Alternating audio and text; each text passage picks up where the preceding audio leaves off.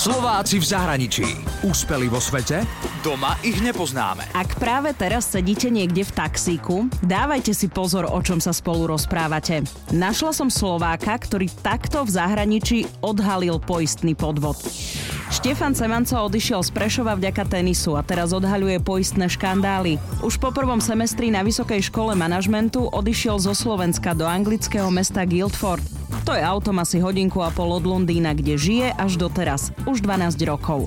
Pomohla mu k tomu aj ponuka tenisového klubu z anglického mesta, aby za nich hral tenis a trénoval juniorov. Prvých pár mesiacov som teda hral a trénoval a potom, keď prišla jeseň a zima a zistil som, že nehrajú v halách a vnútri, ale celú zimu vonku, tak to sa mi nepáčilo. Tak začal hľadať niečo iné, lebo zistil, že sa mu tam páči a chcel by tam zostať. Robil v oblasti ochrany bezpečnosti majetku, potom ochrana osôb a spoznal bývalého vyšetrovateľa metropolitnej polície v Londýne, ktorý ho zaučil a začal pre ňo pracovať vo vyšetrovateľskej službe. Števo študoval, robil si kurzy a posledných 5 rokov má vlastnú firmu. Ponúkajú kompletné poradenstvo v oblasti BOZP, teda bezpečnosť a ochrana zdravia pri práci firmám, tréningy a nedávno spustili online platformu, ktorá zaznamenáva a vyhodnocuje nehody v rámci pracovísk. Oslovujú ich väčšinou zamestnávateľia, keď ide o vyšetrovanie poistných udalostí. Napríklad stáva sa, že sa stal úraz, ale nie do takej miery, ako to zamestnanec tvrdil.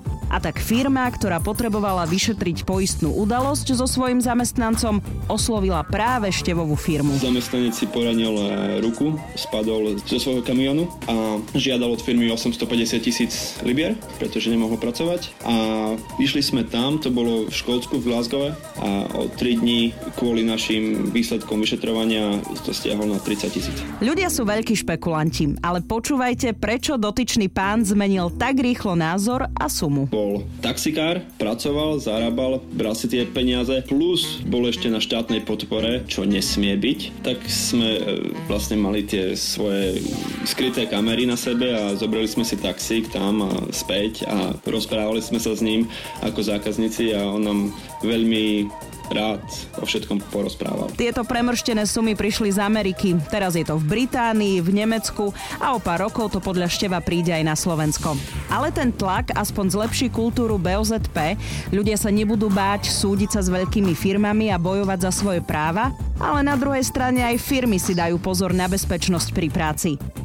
Slovák Števo Semanco mi povedal rozdiel medzi firemnou kultúrou na Slovensku a v Anglicku. Keď sa niečo prihodí, že zostane, je to vlastne veľakrát chyba pracovníkov v rámci firmy a málokrát sú postihnutí tí vyšší hore. V Anglicku sa najviac postihujú ľudia na vrchu pyramídy a tým sa vlastne zmení celá kultúra celej firmy. Ak aj vy poznáte úspešných Slovákov a Slovenky v zahraničí, tak mi o nich napíšte na Slováci v zahraničí zavináč Express.sk.